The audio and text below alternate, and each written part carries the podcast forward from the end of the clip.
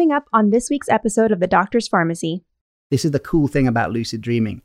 It maximizes the third of our life that we spend asleep. By doing that, we optimize the two thirds that we spend awake. Welcome to the Doctor's Farmacy. I'm Dr. Mark Hyman, and that's Farmacy with an F, F A R M A C Y, a place for conversations that matter. And today's conversation is something that's a little unusual, but I think will matter to many of you because it's about becoming healthier in a realm that we often don't talk about, which is our spiritual life. And the guest today we have is an extraordinary young man who is one of the leading teachers of something called lucid dreaming, which we'll get into in depth. But essentially, it's being awake while you're dreaming as a way to explore your consciousness and heal and resolve issues in your life and be more awake and have a bigger brain and all kinds of cool stuff that happens as a result of this amazing technique or method that isn't really new. And we'll talk about that. He actually derived a lot of this through his own experience, not knowing actually what he was doing and just kind of figured it out as a little kid, 12 years old. But he then realized that this was an ancient practice of what's called dream yoga in Tibetan Buddhism that's been a very secret practice for thousands of years that now is being taught to Westerners. Uh, and he actually was authorized to teach dream yoga within the Kagyu School of Tibetan Buddhism by Lama Yeshe Rinpoche in 2008. And he's developed this holistic approach to dream work called Mindfulness of Dream and Sleep. He's written three books about it which have been translated into 13 languages. He's spoken at major universities like Cambridge University.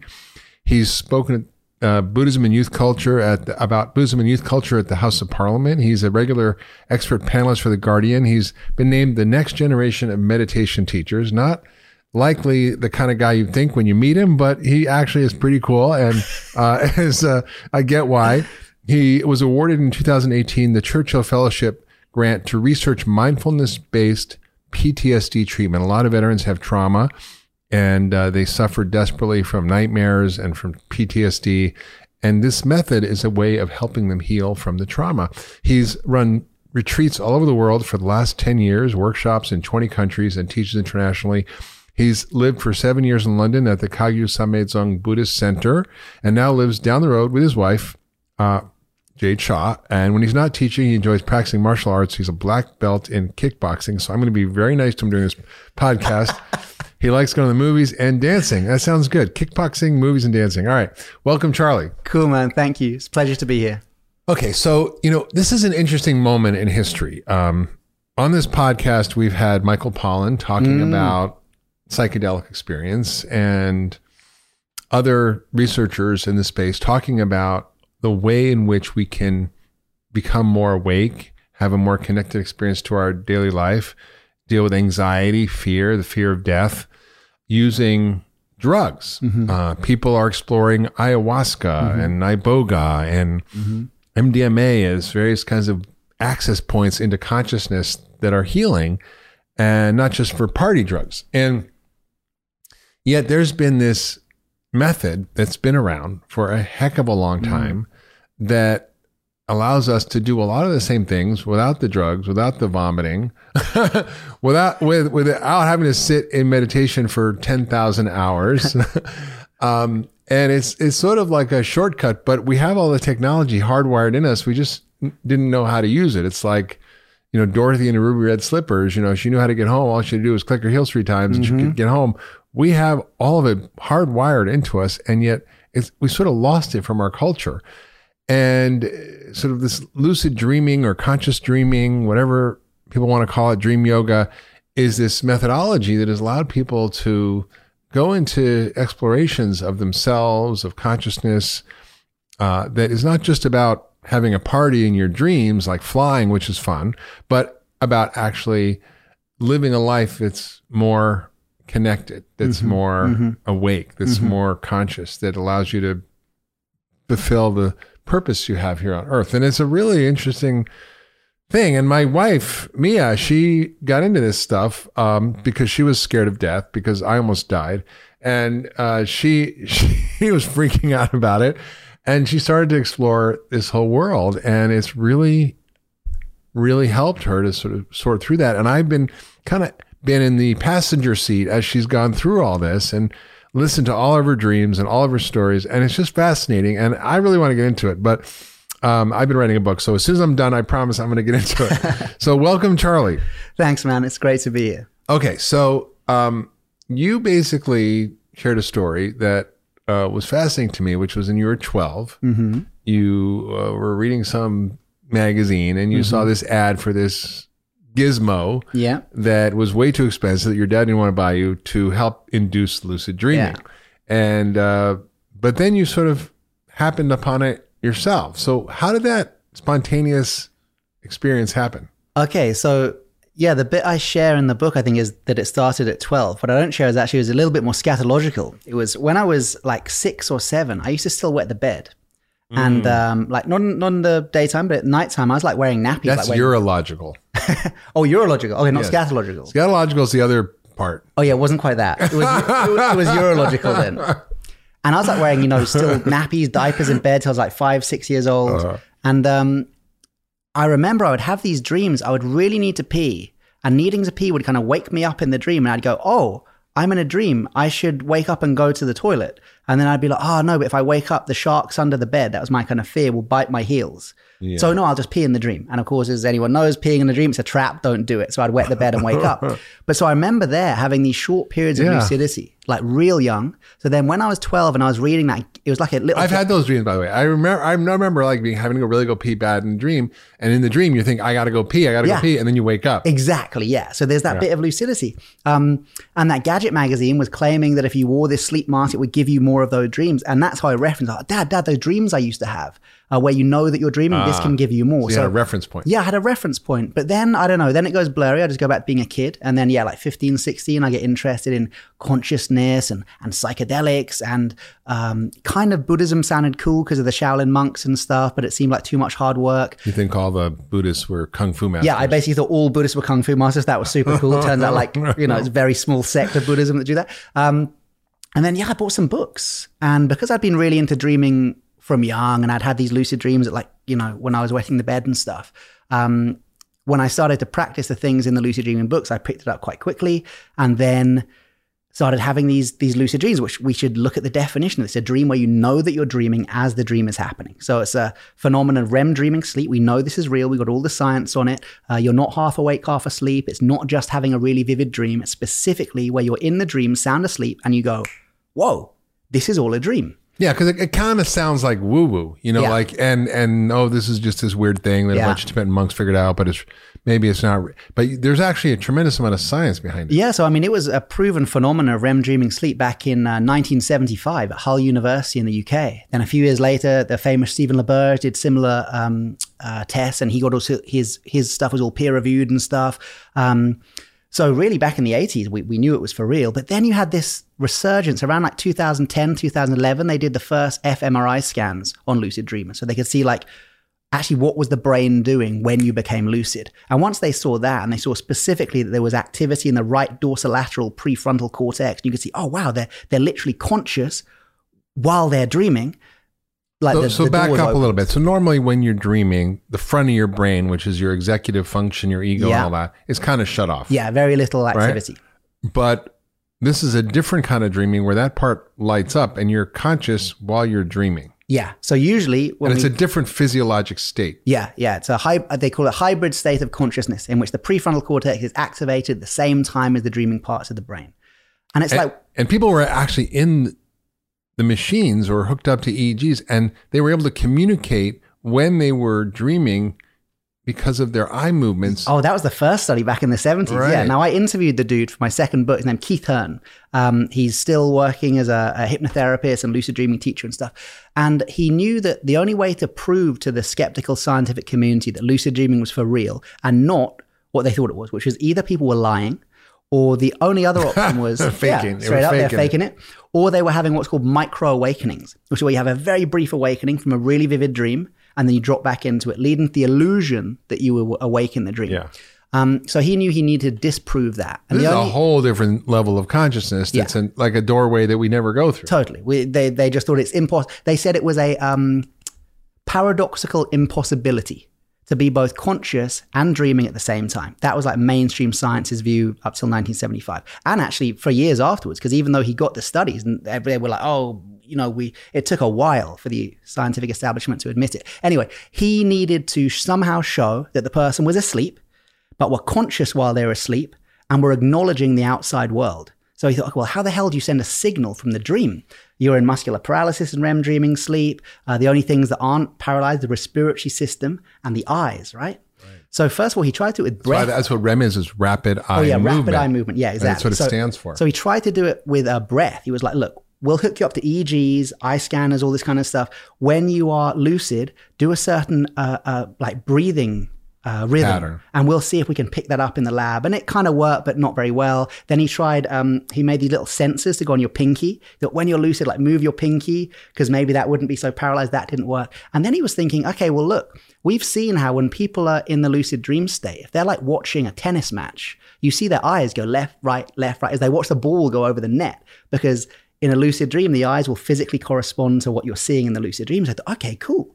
Well, rapid eye movement. What I want you to do is we'll hook you up to the EEG, um, uh, we'll hook you up to um, you know eye monitors and all this kind of stuff. And when you're lucid, engage a kind of a Morse code of eye movements, like two to the left, two to the right, one up, one down, something like that, which will then pick up on the eye movement records. We've got the EEG to prove you're still asleep, and there we'll have the communication that you you were fully lucid in the dream. And uh, the first time they did it, he missed it. They had been recording like the whole night this old school EEG where it comes like ink on paper.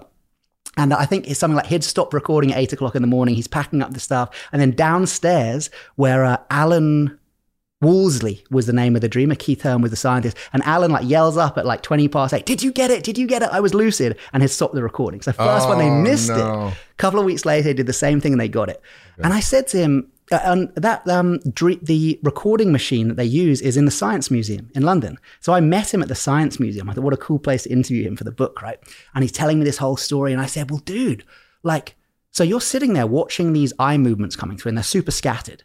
And then suddenly you see it go, chuk, chuk, chuk, chuk, pause, chuk, chuk, chuk, chuk. And it's like, that's the dude doing the eye movement pattern. I said, how did it feel? And he said, you know, in those sci-fi movies where everyone at the NASA headquarters uh, are there and they receive, you know, a communication from the other world. And Yeah, yeah. Was, he's like, it was like that, but it was from Yeah. the inner world. And then he said something quite sweet. He That's said, pretty amazing. he said, but you know, in those movies, everyone give each other high fives. Yeah. Yeah. And he went, there was no one to high five. And I was quite moved by this, right? And I lean over to him and I give him this like awkward high five. And he goes, oh, 40 years too late, but thanks for that. so so then the fMRI actually shows. Yeah. So I mean, there's a big stuff in between that. They're doing lo- lots of studies on lucid dreaming and athletics and stuff like that. But then the big breakthrough came with those studies at Heidelberg and uh, the Max Planck Institute where they were doing fMRI because then it was like you can see it. so It's functional real. MRI, you can see the dynamic action of the brain, what it's doing, which parts are lighting up, which parts aren't lighting up, and you can see that it's different than a normal sleep or dream Yeah. pattern. And the EEG could do that too. But the cool thing about the fMRI was that you saw it live and you can see the kind of video of it. And you got the front part of the brain, hardly any, any activity, and suddenly it blows up red. And it's like the dude just became lucid. And the guy is sound asleep. Yeah, yeah. Yeah. Isn't that cool? It's amazing. So it in in studies it also seems to mirror the kinds of brain changes that happen with meditation, right? Mhm. So can you speak to that and what what happens that's similar in meditation? Okay. Well, well, first of all, the, the brain mirrors what happens in the waking state once you're lucid. Once you're lucid, the brain doesn't think you're having a lucid dream; it thinks you're awake, which is how the whole neuroplasticity through lucid dreaming things works. It's not that We'll come back to that. Yeah. Uh, okay. So so back to the meditation thing. Um, they've found that some people, when they become lucid, the brain seems to go into gamma, which is a brain wave that they once associated with kind of high level meditators, more than like ten thousand hours meditation and stuff. Oh, the Olympic level medal Yeah, and they're like, isn't it interesting that when these people get lucid, they go into gamma, and the Buddhists are going, yeah, of course they go into gamma. It's a state of meditation. If we define one aspect of mindfulness meditation as knowing what's happening as it's happening, present state awareness, lucid dreaming is knowing that you're dreaming as you're dreaming, aware of the present state moment of- of being dreaming. So no wonder it shows up as a meditation mind state, and no wonder this is why most people's first few lucid dreams last about five seconds because we go, I'm dreaming, I'm dreaming, this is so cool. Then you wake up. Just like our first meditation session might be, okay, and breathe. What am I having for lunch? You know, we, we go on the tightrope, we step off. Right. But with practice, just like meditation, we can stay in that state of mindful awareness for longer and longer. And with practice, you can have a lucid dream as long as a REM period, which is an hour. Imagine spending an hour inside a huge three dimensional virtual reality simulation of your own psychology. Like Inception. It's like Inception and it's super psychedelic. You know, in the intro, when you talked about psychedelics, like, I mean, I did a lot of psychedelics when I was younger. Then I took too much and that led me to Buddhism because, like, how do I fix my mind? So I know the psychedelic experience reasonably well. Um, and all I can say is the, the experiences I've had through lucid dreaming make a lot of the psychedelic experiences seem like kindergarten. Yeah. It's like in the lucid dream, you know you're asleep in bed. So you There's can be no in hangover. Yeah, There's no hangover. There's no dodgy people to meet on the street. Don't have to go to Peru to do it. You're in the dream and you're like, okay, I know my body's asleep in bed right now. And you can even think like, oh, it's probably about four o'clock in the morning because I woke up to pee at 3.30. Then I dropped back to sleep doing my lucid dreaming techniques. Now I'm in the dream, full waking state access. But you know it's all a hallucination. So you can walk around like tapping on table. And this is, this sounds so frivolous, but just in the lucid dream to go up to a table and go, and you're like, oh, my, it made the sound of the knock. And you can feel the grain on the wood. You're like, how did my brain put in the exact feeling of It's the like grain It's like the ultimate the virtual reality Yeah. machine. And you know, people are listening to, listening to this thinking it sounds like the Matrix. It should. Like, yeah. I mean, this is like the bit where the baddie in the Matrix is eating the steak. And he says to the other baddie, I know this steak is, is a neurological program, but wow, it tastes good. That's the same as a lucid dream. You can eat and it tastes uh, of stuff, Wow. of, like it does in, in the waking state. So, so what's fascinating to me that I listen to this, it, it connects the dots because, you know, talking to Michael Pollan about the effect of hallucinogens on the brain and brain imaging, Mm-hmm. It it increases the same pathways and the same state of the brain as people who've been meditating for 1000s of mm. hours, like gamma waves, right? Mm. And in lucid dreaming, I, I wonder if the same thing is happening because there's this part of the brain called the default mode network, mm-hmm. which is where the ego lies, mm-hmm. which gets in our way of mm-hmm. becoming literally awake from a consciousness point of view, right? It's our ego that thinks we're separate and not connected. Mm-hmm. And the drugs do that. They shut off this default mode network. Meditation does that. And I bet you lucid dreaming does the same thing because if it's inducing the same brain pattern as meditation, and it's it allows you then to access a learning that you can't access when you're awake in your normal state. That sounds about right. I mean, I haven't seen any research with lucid dreaming specifically mention that default network, but yeah, putting the dots together, it sounds like it. You know, the Buddhists would have a very uh, easy answer to this question. They say that once you have lucidity in a dream, you have seven times the power of consciousness. So your consciousness is boosted seven times. Seven. I'm in trouble because my wife's been doing this for a while, and I'm like, you know, And your wife's I'm like just getting good at it, dude. Seriously, Mia is one of the most talented lucid dreamers I've ever worked with.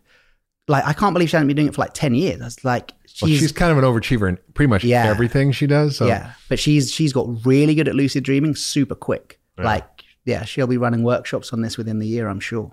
I know I don't get to like snug with her in the morning anymore. She's like, I'm dreaming. That's your dream. That's same with my wife. Right? My wife's me. a way better lucid dreamer than me, which is super embarrassing, right? And she'll she's a sport, she's a natural lucid dreamer, so I'm not. I either I, if I don't do the techniques, I don't have lucid dreams. But it makes me quite a good teacher because I know about drought. I know when it's not cooking. I know what techniques work, what don't. Yeah.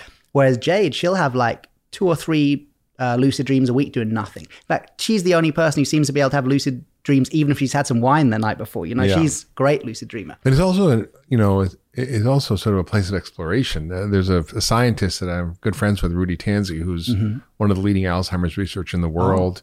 He discovered the presenilin genes, which are the Alzheimer's genes. And one night we were at a medical conference and it was late at night. We're in the bar having a tequila. And I'm so, so mm-hmm. Rudy, like, how the heck do you figure this stuff out? Like, you know, you're like heading for a Nobel Prize. Like, how do you think about this stuff? Mm-hmm. He's like, you want to know? And I'm like, yeah. I said, he said, uh, well, lucid dreaming. No way. I do lucid dreaming regularly. I've been doing it for 30 years, and it's how I work through figuring out my scientific discoveries. Whoa. And I can ask questions, and I can. It's just fascinating. And so, What's his name? Rudy Tanzi, Dude, he's I would Harvard. love to hook He's up at with Harvard. that dude. That He's sounds Harvard. amazing. He's amazing. So obviously, the Tibetans didn't work on developing dream yoga as a party trick, right? Mm-hmm. What What's the purpose of dream yoga within the Tibetan tradition? Okay, so this gets pretty Harry Potter style pretty quick, but Okay, you asked the it. question, Let's so let's it. go there. The primary goal of dream yoga, well, by the way, dream yoga isn't just Tibetan Buddhist, Buddhist lucid dreaming. Dream yoga or, or Milam Naljor is the term given to a series of practices found within Tibetan Buddhism that have lucidity training as their foundation. These include lucid dreaming, but as well as what in the West we call astral projection or outer body experience work and conscious sleeping. Um, but as far as the lucid dreaming stuff, um, the primary Conscious sleeping is different than lucid dreaming. yeah, so lucid dreaming is is consciousness within REM dreaming sleep. But you could also be conscious within the hypnagogic state, which is kind of like yoga nidra, if people have done that. But also you can be lucid in, in light sleep stage two, where you're asleep, you're not dreaming, but you're conscious of that. Uh, and you can even um, be lucid in deep sleep. Now, science, uh, that one's they're out on that. They say there's no way you can be lucid within delta wave, man. The brain's like got such low activity. How could you be conscious within it? The Buddhists would say that's the highest achievement. Is actually lucid dreaming is even a stepping stone to that, and it's called the clear light of sleep, and it's consciousness within deep delta wave sleep, um, which is awareness beyond projection. So that's said to be the highest thing. But anyway, for lucid dreaming, the uh, main reason for it is preparation for death and dying. So straight off the bat, this goes way deeper than like working with your nightmares. And I mean, working with nightmares is a brilliant way to use lucid dreaming, but it, straight off the bat, it goes way deeper than that because they believe that when you die, sorry, when you fall asleep at night, you get a trial run for death and dying.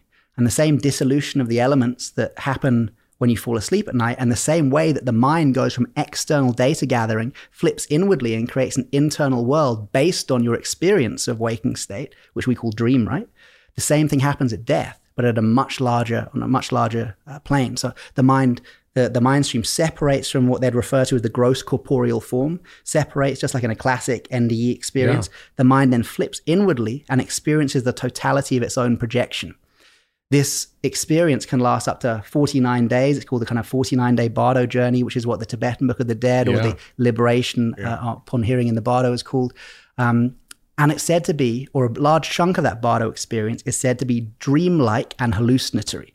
So basically, here's the kicker. They say if by the time you die, you have trained the mind to regularly recognize your dreams as dreams, go, oh, wait, this is hallucination. I'm dreaming right now and become conscious. Then at death, when the dreamlike hallucinatory apparitions that appear in the dying process, when that occurs, you'll be able to recognize them. And rather than go, aha, I'm dreaming, you'll go, aha, I'm dead. And I know it sounds scary, right? Yeah. But they would say to be able to go, aha, I'm dead, as in I am conscious of the fact I am dying now, I'm conscious of the fact I am dead, is one of the highest spiritual achievements. Because Oh, I'll, I'll wait a while for that. I'm good. Yeah, I'm I mean, I have no now. idea whether it I'm works, Good, I'm right? good for now. Like maybe if it works, I come 50 back as a little kid and be like, dude, it worked, keep doing it. wow. But it's great for death anxiety. You know? Yeah. I mean, if someone comes in here, puts a gun to my head, okay, yeah, 80% of me is going, no, don't kill me. But honestly, I could say a good 20% of me would be going, okay, well, All does 20 does 20 Let's years go. of lucid dreaming work? Showtime. Go. So maybe it helps us die with a little less anxiety, a Well, little bit what- more sense of adventure. Right. adventure. Well, that's what the uh, psychedelics are being used for Yeah. very effectively, and they seem to have the same. So there's many there's many doorways into this state of consciousness, but lucid dreaming seems to be one of the best because it's something that is relatively easy to learn. It's something that's accessible to everybody. It's free. yeah. There's no side effects. Yeah.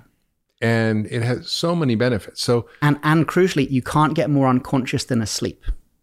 So imagine these other modalities such as uh, hypnosis, shamanic journeying, um, psychedelics, meditation. um, meditation. They're you know you're taking a strand of the conscious mind and bringing it down into the into the unconscious. In lucid dreaming, you're taking a strand of the consciousness and dropping it right to the bottom of the iceberg, simply because you can't get more unconscious than asleep. So I'm not saying that lucid dreaming is better than any of those aforementioned modalities. What I am saying is the depth into the unconscious to which you can go is unparalleled in lucid dreaming. Yeah. However, here's the kicker.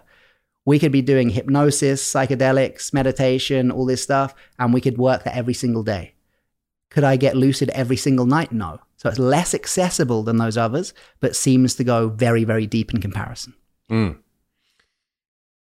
It seems, yeah, it seems interesting, and and and it's also, um, you know, if you're not interested in enlightenment or making friends with death, um, there's other benefits, right? I mean, if I want to improve my tennis serve, uh, it seems like a really cool technique without a lot of sweat or Yeah. screwing up my shoulder, right? So, So- It, it, and you mentioned some studies that talk about the super cool. neuroplasticity, which Yeah. is the the connections between brain cells that allow you to learn new things and develop new skills. So, can you talk about the science of the neuroplasticity and how it connects to sports performance? Absolutely. So these sports studies go back right back to the 80s. One of the first things since they proved lucid dreaming was like, okay, well, if this is true, then maybe we can use it to practice sport and stuff.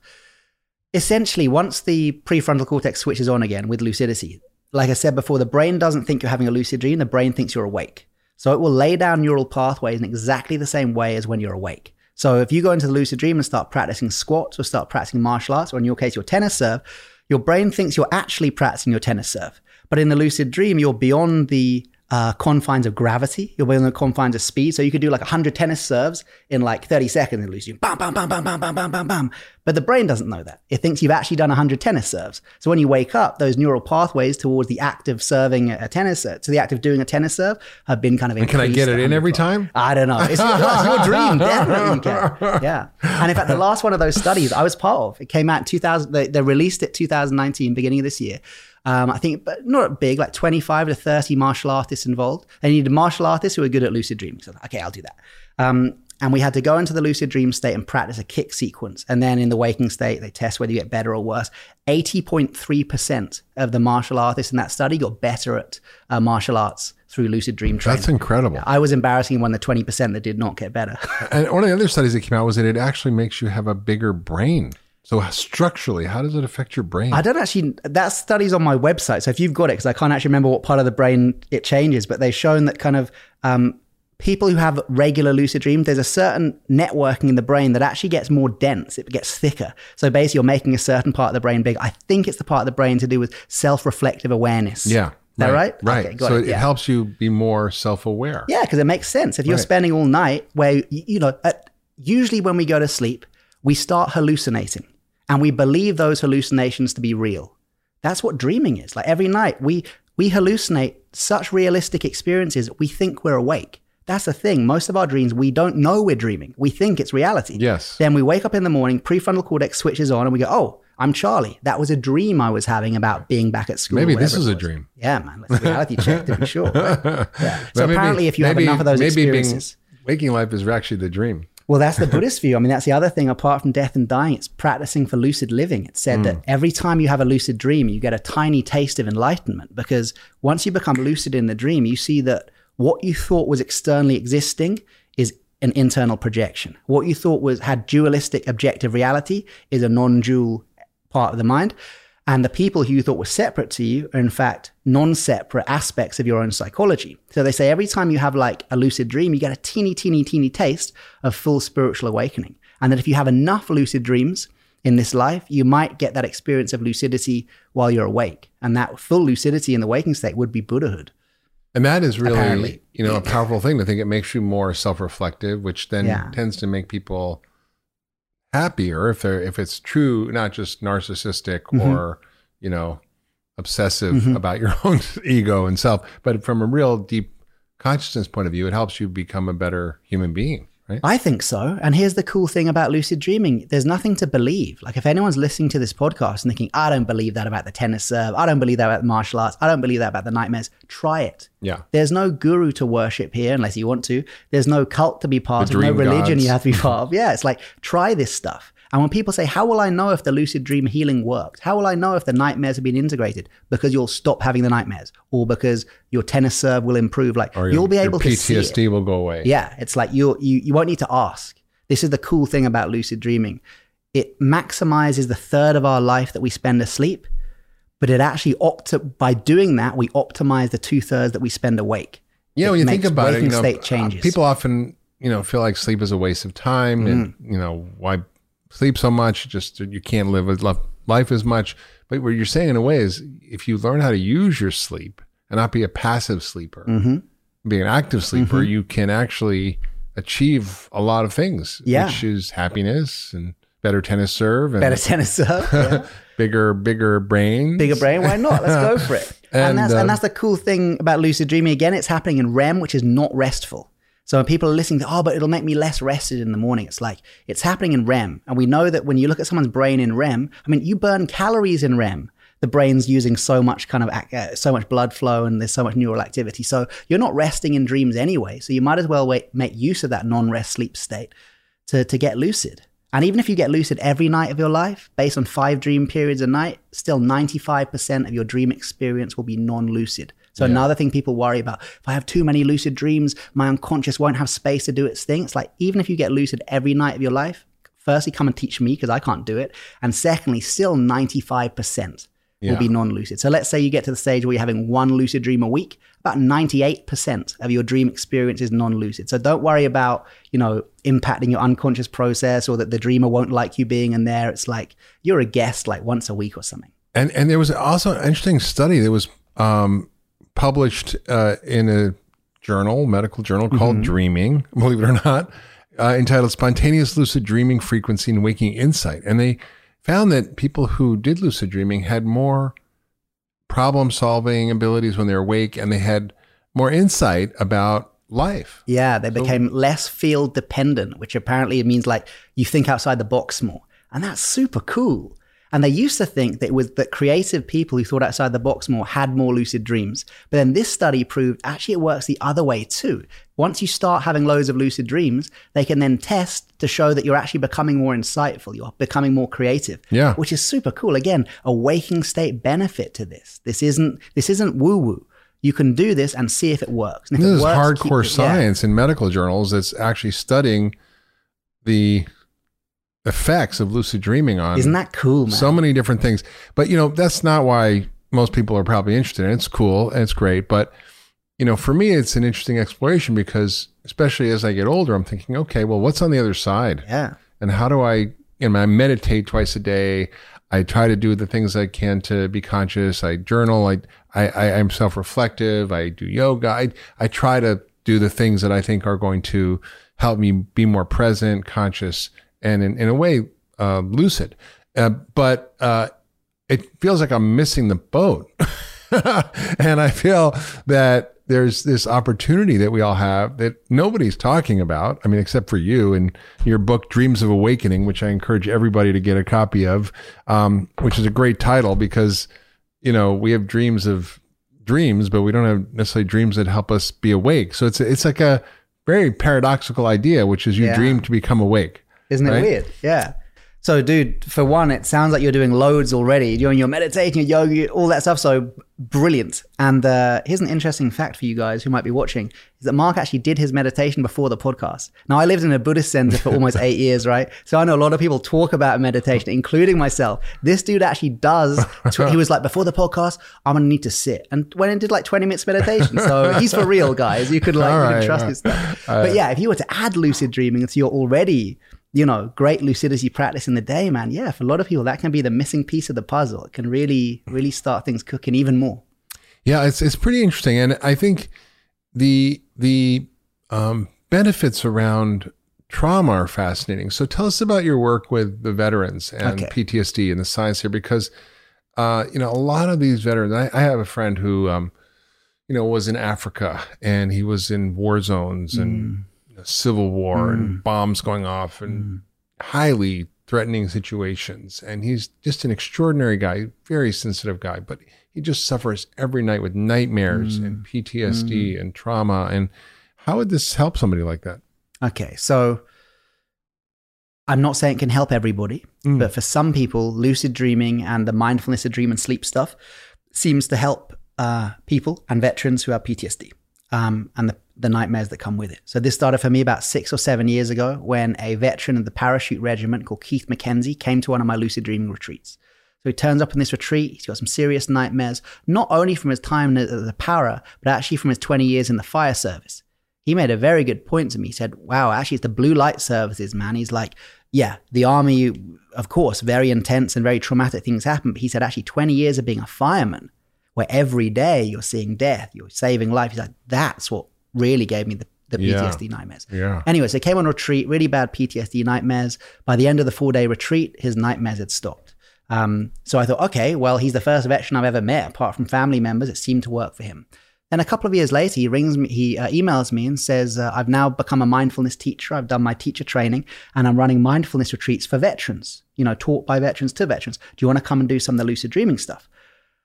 And initially I was like, oh, dude, I know it worked really well for you, but I have no experience with this. You know, this is, I don't even know whether it's, it, it, it'll work. I, I don't know whether veterans will like me. Like, I just felt really unsure. He said, come along and do it. So I came along and just did, I think, a day on the five day retreat, first of all. Um, and that night we had like one guy, he hadn't slept for more than four hours since uh, a night since he could remember, and he slept all the way through the night. Wow. And we did the dream circle, the sharing the next morning. And this guy's in tears going, uh, going, I did it. I freaking did it. I did it. And he's crying. And I was like, I didn't quite get what he meant. I thought he meant he'd had a lucid dream or something, but actually it was simply he'd slept through the night. And I was like, wow, man, his, that's it. It's not actually about lucid dreaming and having these big things back. Can I help these people sleep? So then for the next couple of years, I developed this thing that I now refer to as mindfulness of dream and sleep. Yeah, we are um, just going to ask you about this. Yeah, so a holistic a, approach that takes people through that process of how do you do it. So t- tell us about what are the three practices of mindfulness, yeah. dream, and sleep. So mindfulness of dream and sleep, it does have like it does have lucid dreaming in it. So we just did a veterans retreat two weeks ago. So this is now three years into the process, uh, and on the last day we have a module of lucid dreaming. But on the first day we have normalization. So we basically do a big class on how sleep works, what happens in each stage, and how trauma affects each stage of sleep. So we say, okay, this is the hypnagogic state. When you're in this state, trauma may appear in this way and this way and this way. Then we move into light sleep. Light sleep happens at this time of night.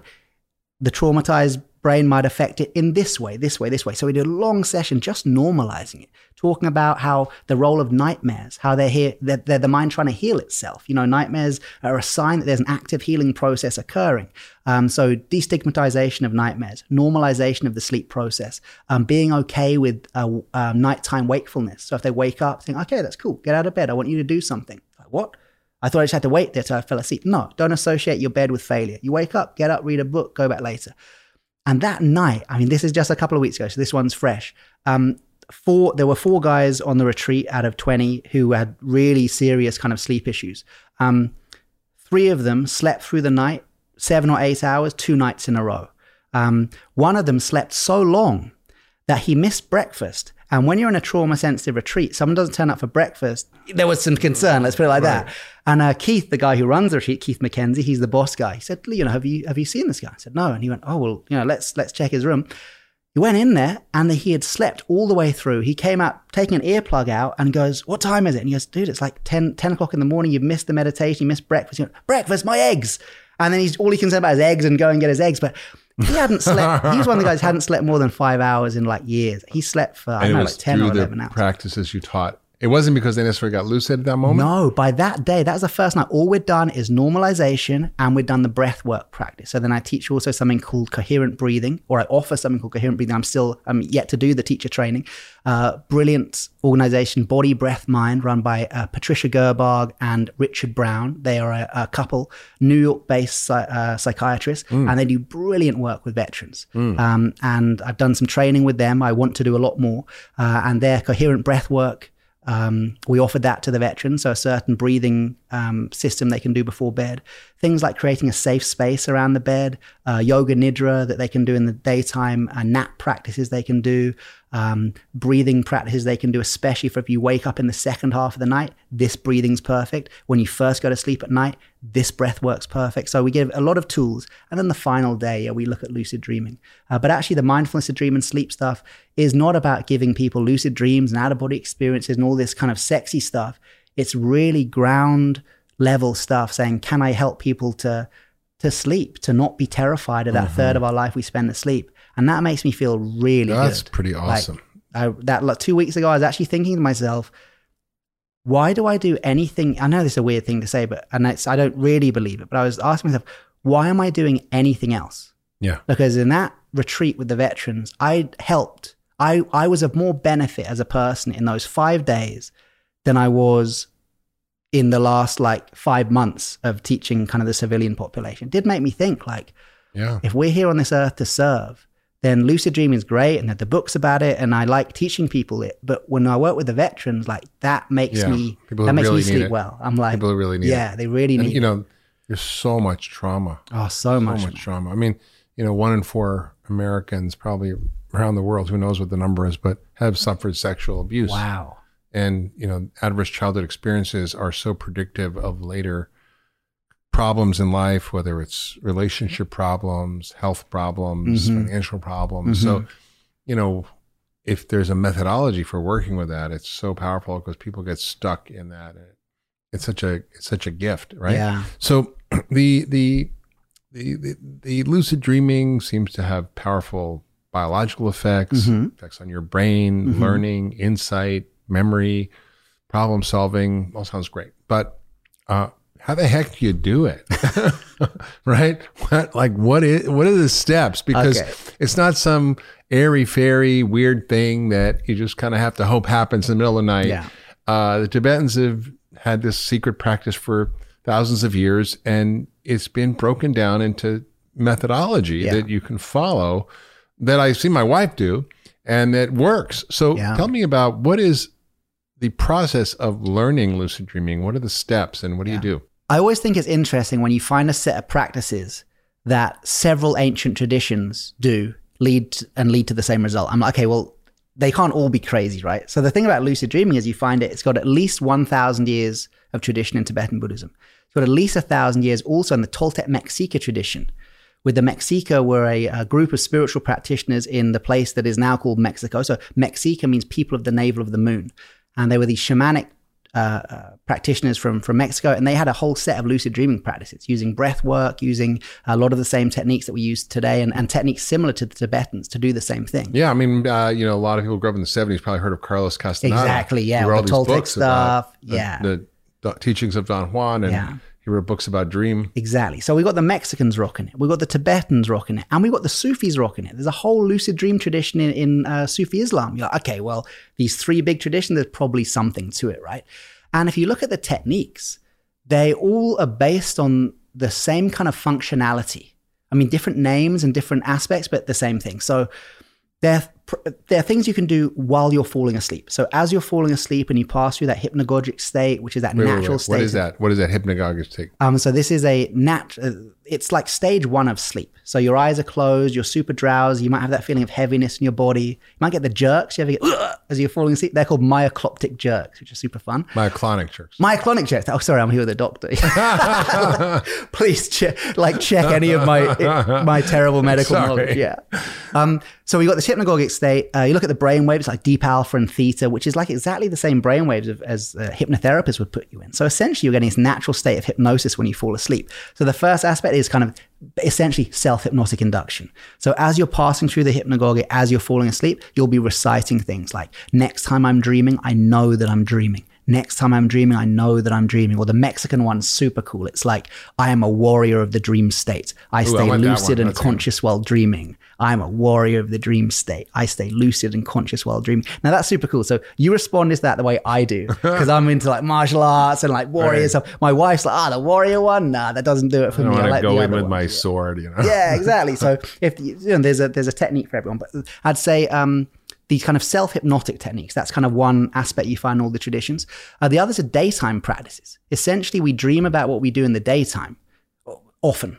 So if we spend our whole day in this kind of blinkered um, view of reality, where we're on autopilot the whole time, we're not kind of fully experiencing, we're, we're definitely not lucid in our daytime, we're going to dream the same way. So a lot of the practices us So if we're asleep and we're awake, we're going to be asleep when we're asleep. Basically, exactly, exactly that. Yeah. So a lot of practices you do in the daytime, like waking state meditation, mindfulness practice, reality checking. So through the day, asking yourself, could this be a dream now? And the classic Castanadian hand check thing, where you ask yourself if you're dreaming, you look at your hand, you flip your hand, you check how many fingers you've got. Then eventually you start dreaming about that. But in the dream, often your hands do weird things. You might have an extra finger or something like that.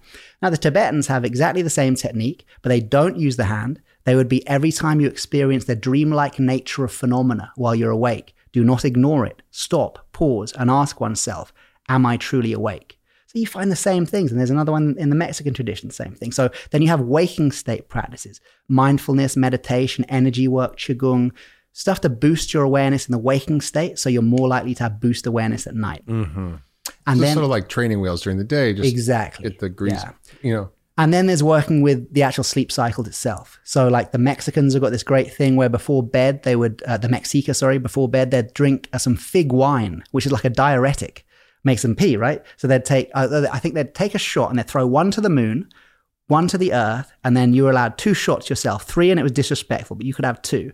And they knew that they would make you need to pee about four hours later. And they were aware, as we now know from medical science, that after the first three sleep cycles, roughly 90 minutes per cycle, so about four and a half hours into sleep, we move from long periods of delta uh, deep sleep into uh, with little bits of dreaming to long periods of dreaming with much less delta. So they knew it. They knew that we had more dreams in the second half of the night. Um, so That's would- true. I've got an Oura ring.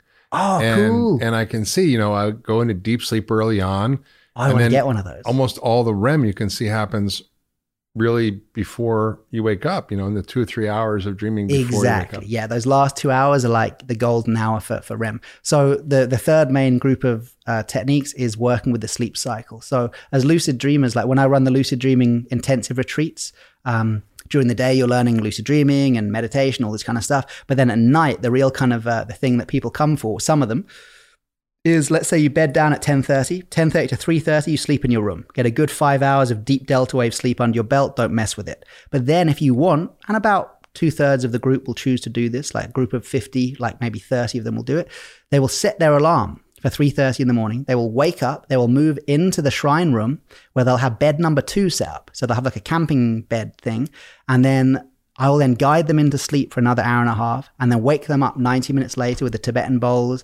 Everyone's sitting up, writing down their dreams. I give them another lucid dreaming technique. They drop in 90 minutes later, wake them, write down your dreams, drop in. So you have like four wake ups a night. Now you don't. Sounds like you're going to be exhausted after that because you're going to be up the whole night making the, It's I, bringing weird. in the Sometimes the first like the first session, three thirty to five, I never sleep. I'm like mother hen. I'm like, are they okay? Oh, he's snoring. What do I do? What do I do? Um, but then, yeah, I soon chill out. We remove the snorers. We make sure everyone's comfortable. Remove the Yeah, snorers. we, yeah, we, we got we got strict rules, loving strict rules on snorers, and essentially that's Put the about pillow over their head. yeah, just do that. That's that's sorts of.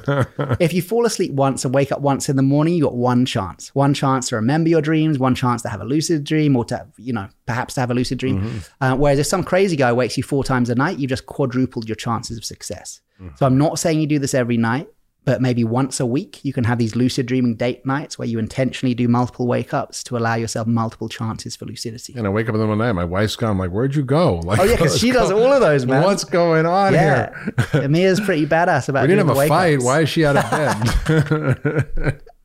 So the point is, this is a learnable skill. Whether it's self hypnosis, induction techniques, meditation techniques, working with your sleep cycle, you can you can learn how to lucid dream. Like people listening to this can learn. yeah, I had, I, you know, I, I've learned it by osmosis from my wife because she does all the reality check stuff with her hands. And, you know, I, I was dreaming the other night and I dreamt that my father, who had just died, was sitting in front of me in a lecture hall. And I went up to him and I said, Dad, what's going on? I thought you died. And did you come back? And did you learn anything? And Uh-huh. of course, he said he didn't really learn anything, which was sort of disappointing. Oh, interesting. But um, that was just who he was. Think. Oh, right. And then I, I saw my sister in law. I'm like, what is going on? This is so weird. Dad's alive. Like, and I'm like, oh crap. Am I dreaming? And then I did the hand check Yeah. in my dream.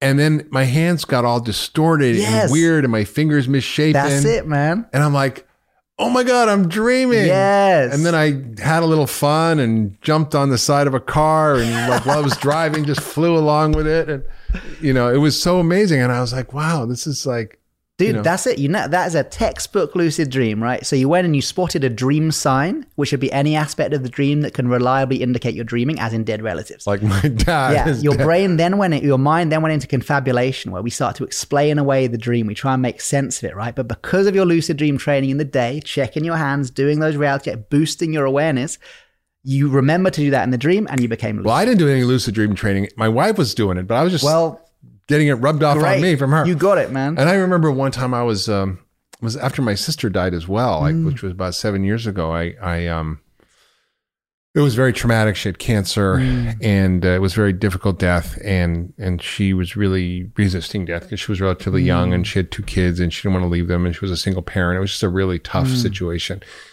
And after I took a trip with my daughter to Bhutan, which we'd planned a mm-hmm. long time ago, and it just timing worked out. And literally, she died, you know, on the 9th and the 19th, we were in Bhutan. Mm. And we went trekking every day at 14,000 feet. There's no mm-hmm. EMFs, there's no cell phones, there's mm-hmm. nothing. And you're sleeping in a tent. And every night I would have these incredibly lucid dreams mm. of her coming back saying, you know, that she wanted to have one more chance. Wow. You know, and it was a repetitive dream and it was different each time. Uh huh. And, but they were so, cl- I mean, I remember them to this day Yeah. because they were so lucid. Yeah. And, I'm, and I knew I was dreaming and I knew she, she was dead and Mm-hmm. I knew it was, this was all strange. And I then went to the, after to Bhutan, I went into India to a Tibetan monastery Mm-hmm. with uh, this man who was the abbot of the Bon, which is the pre Mm-hmm. Buddhist religion of Tibet. Mm-hmm. So it's like ancient. The Dalai Lama is like the 14th Dalai Lama. This is mm-hmm. like the 33rd abbot. Mm-hmm. And this dude was a shaman. He, you know, was incredibly skilled. He was the Dalai Lama's meditation teacher. And I mentioned this story to him. He's like, Oh, when did she die? And he calculated the dates. And he's like, oh, Yeah. Oh, she's in this state of transition and she's Nevada. stuck. And we can help her. So they got nine reincarnated lamas and him Whoa. and they did this three or four hour ritual and i was there the whole time.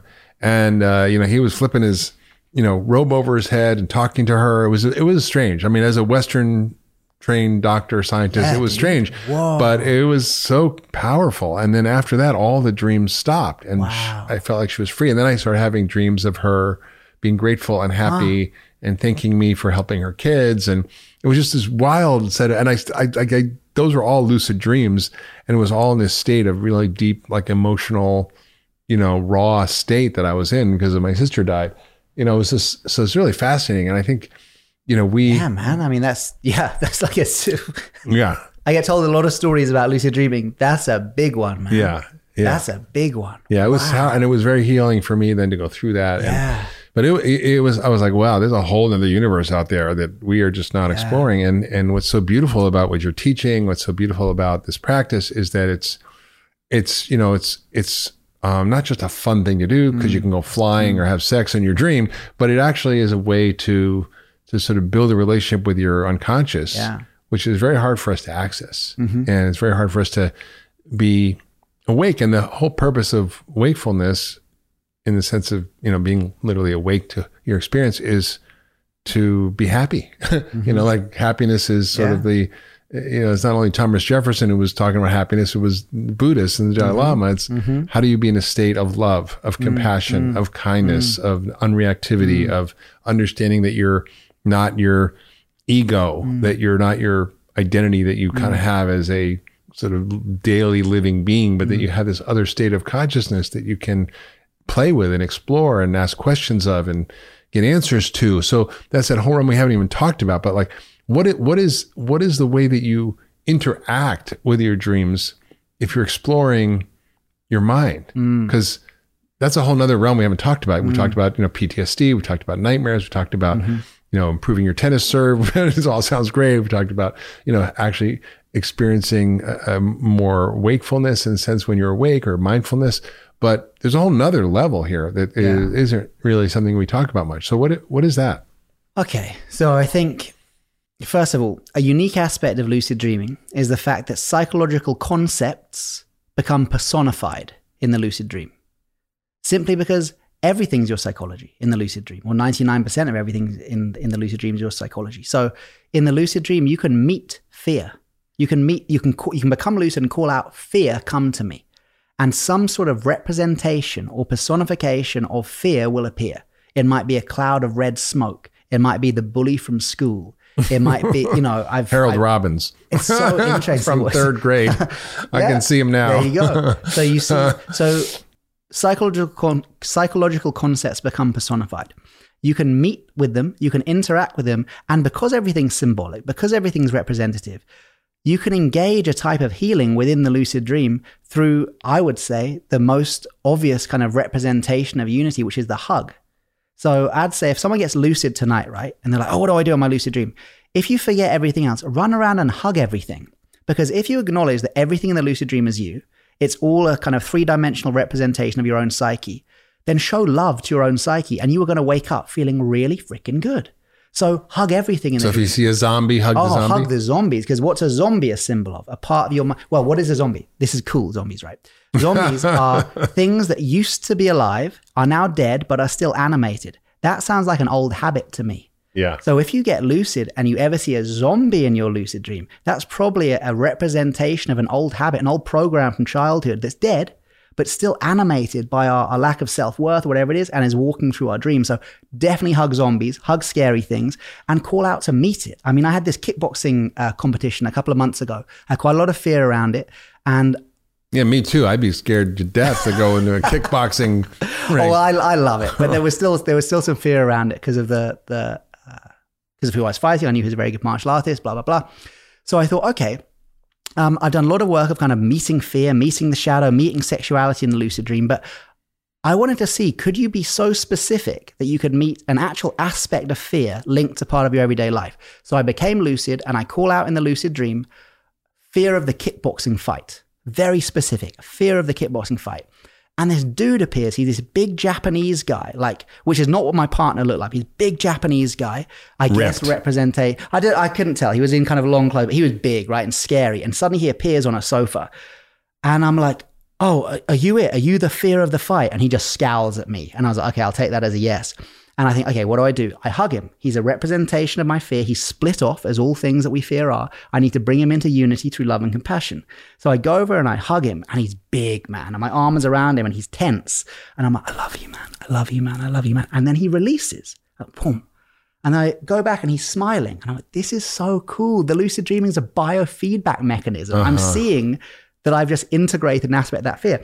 And then I hadn't really thought what to do next. And I thought, oh, the martial arts training study thing that I that I failed in. So I'll try that again. So, I- dude, so if you're my representation of the fear, can we train together? And he goes, yes. And then he stands up and he's massive. And I go, okay, let's stretch. So he gets my foot and he puts on his shoulder. And then I go, wait, it's a dream. You can go higher. And he goes, and stretches my leg right up into splits. And of course, I'm thinking, the neural pathways, I'm going to be able to do splits in the waking state. No, that didn't work. But anyway, and then we start training together. We're doing shadow boxing together. And then I wake up. The main thing wasn't what happened in the dream. It was the fact that even after 20 years of doing this, I found this other level. I was like, whoa, you can literally meet specific fears, real life fears, and integrate them. And when I went to that kickboxing fight, I mean, there was anxiety, of course, but the fear, nah, it was much, much less. And I'm almost certain it was to do with that dream. I can't tell you my changing my neural pathways, all that. I have no idea. Did you win the fight?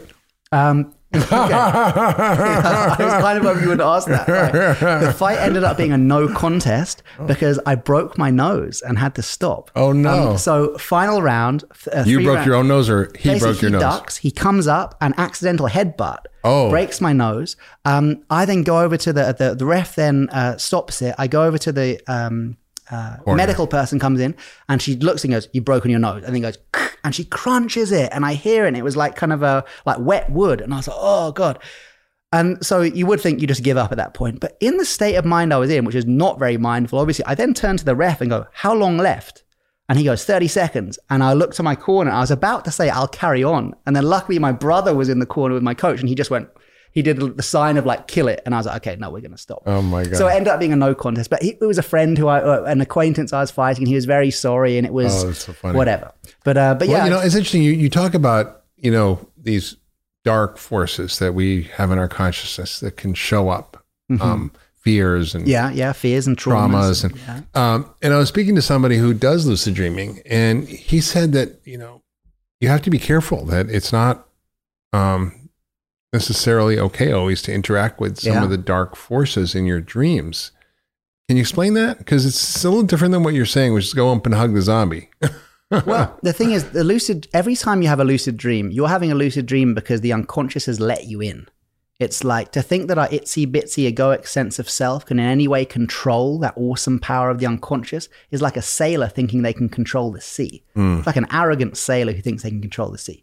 What a sailor can do is get to know the ocean so well, get to know the tides, the currents, the where the sea monsters lie, that they can sail as if they were in control. So first of all, when we get lucid, to think that we could call up a trauma that didn't want to be called up is to underestimate the intelligence we're working with. You know, Carl Jung talked about there being a inherent an inherent safety mechanism within the psychic apparatus that strives for a balance between dark and light.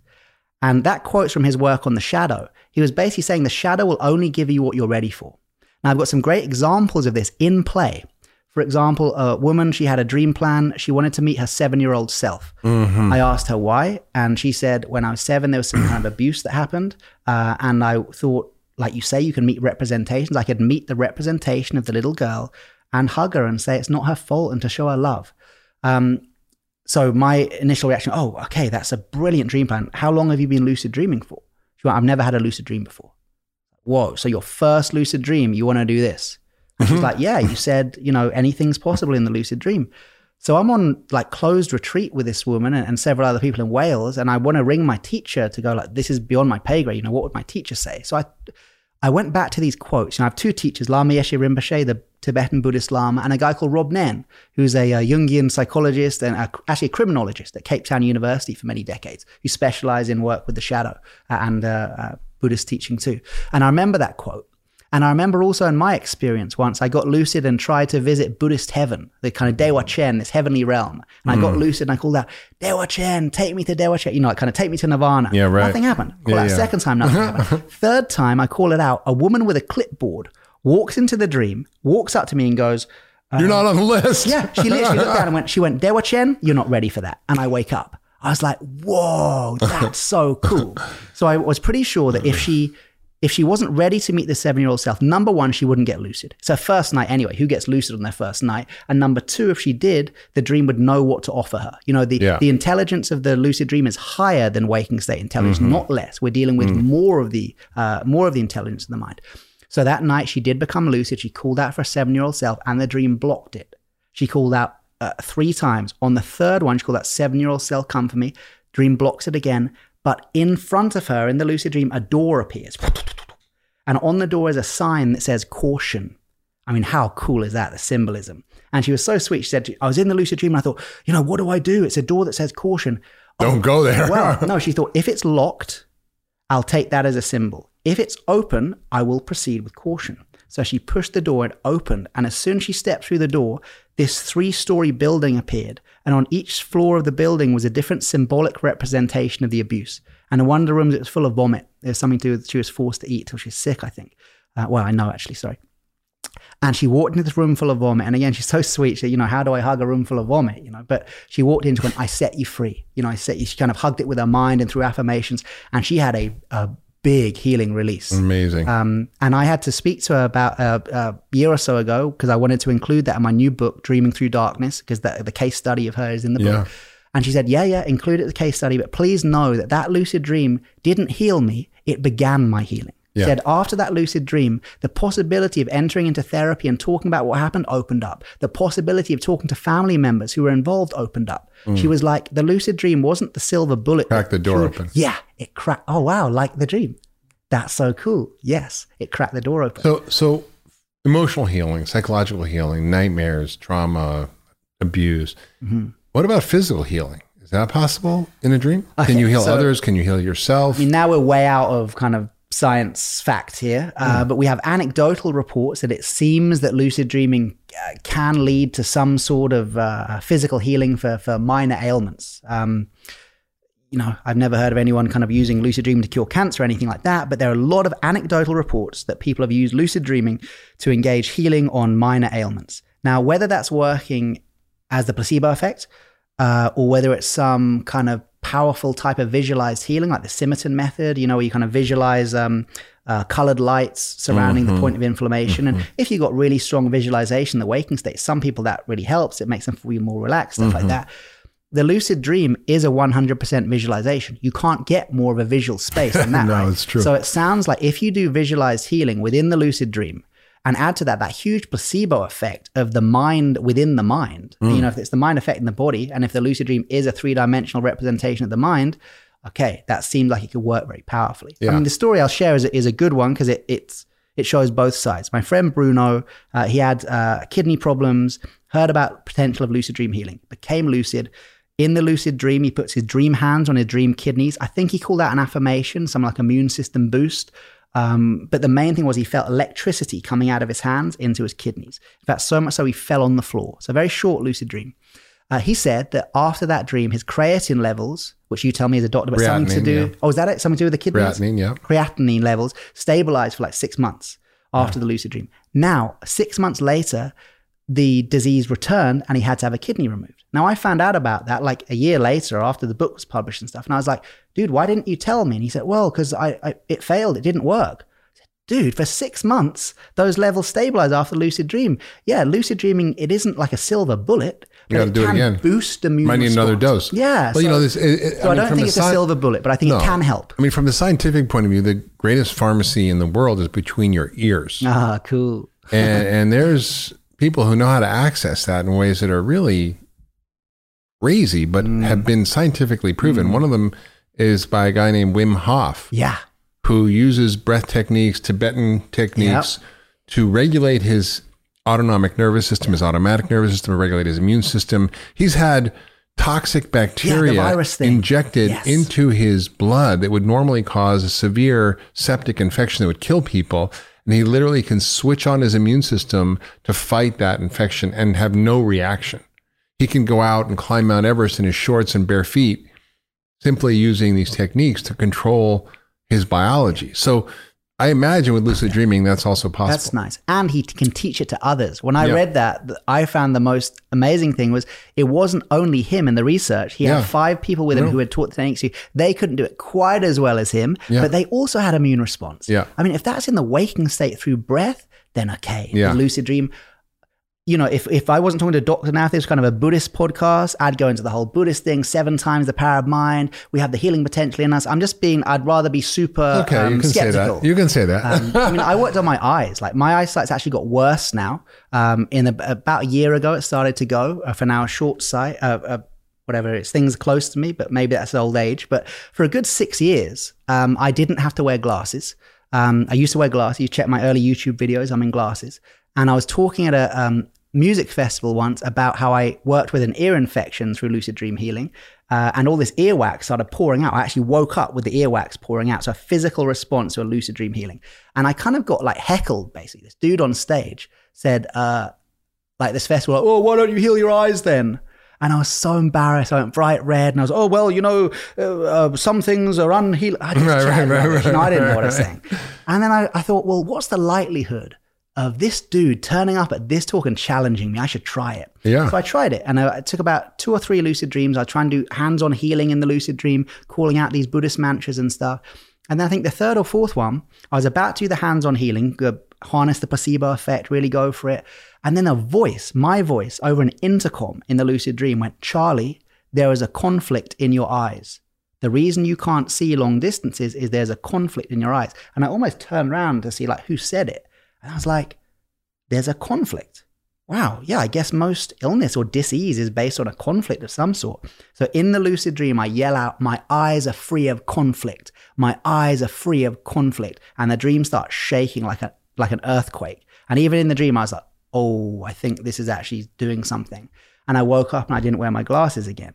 That's Now- unbelievable. Now, where, it is unbelievable. And whether it is just, I mean, my brother made I mean, I believe it, but it's unbelievable. I know what you mean. Yeah, my brother made a good point. He said, "Oh, but just because you believe in lucid dreaming so much, it's just a massive dose of the placebo effect. It's just this." Well, the like, placebo effect is actually real. It's not It's the- nothing. It's the power of the pharmacy in your head. Please keep going. Yes, That's exactly what it right? is. So I was like, yeah, just the placebo, just my belief in lucid dreaming. But dude, I can see long distances again. What So the f is that about? So, so this sounds like an extraordinary practice. You teach workshops on it. You have an online course. People want Mm-hmm. To learn more. So tell us about the the courses and the retreats and the and and how people can learn more about. Yeah, this. so I just taught in the US at uh, Omega. I'll be back in the US next year twice at uh, Joshua Tree Retreat Center in the West Coast and at Omega probably again uh, on the East Coast. But online courses, yeah, I've got this course with Awake Academy, awakeacademy.org. It's like a six hour lucid dreaming course. Um, it's really well made. Uh, the guys who made it were, were at, they're actually documentary filmmakers who made an online course, not tech geeks trying to make an online course. And there's Mm-hmm. a big difference there. So they were shooting, it's like really HD quality. and you're in it. Oh yeah, yeah. It's me talking to camera for like six hours, like teaching you to lucid dream. Um, Okay, that's my summer vacation homework. I'm going to take that course. And then I've got a YouTube channel Can I get a with loads of videos. Sure, I'll have it free. Um, and then there's my books and workshops. I guess I teach primarily around Europe, but I'm often in, in the States and Mexico next year too, I think. Uh, and I'm all over Facebook and Instagram and stuff. Charlie Morley Lucid Dreaming. You'll find me.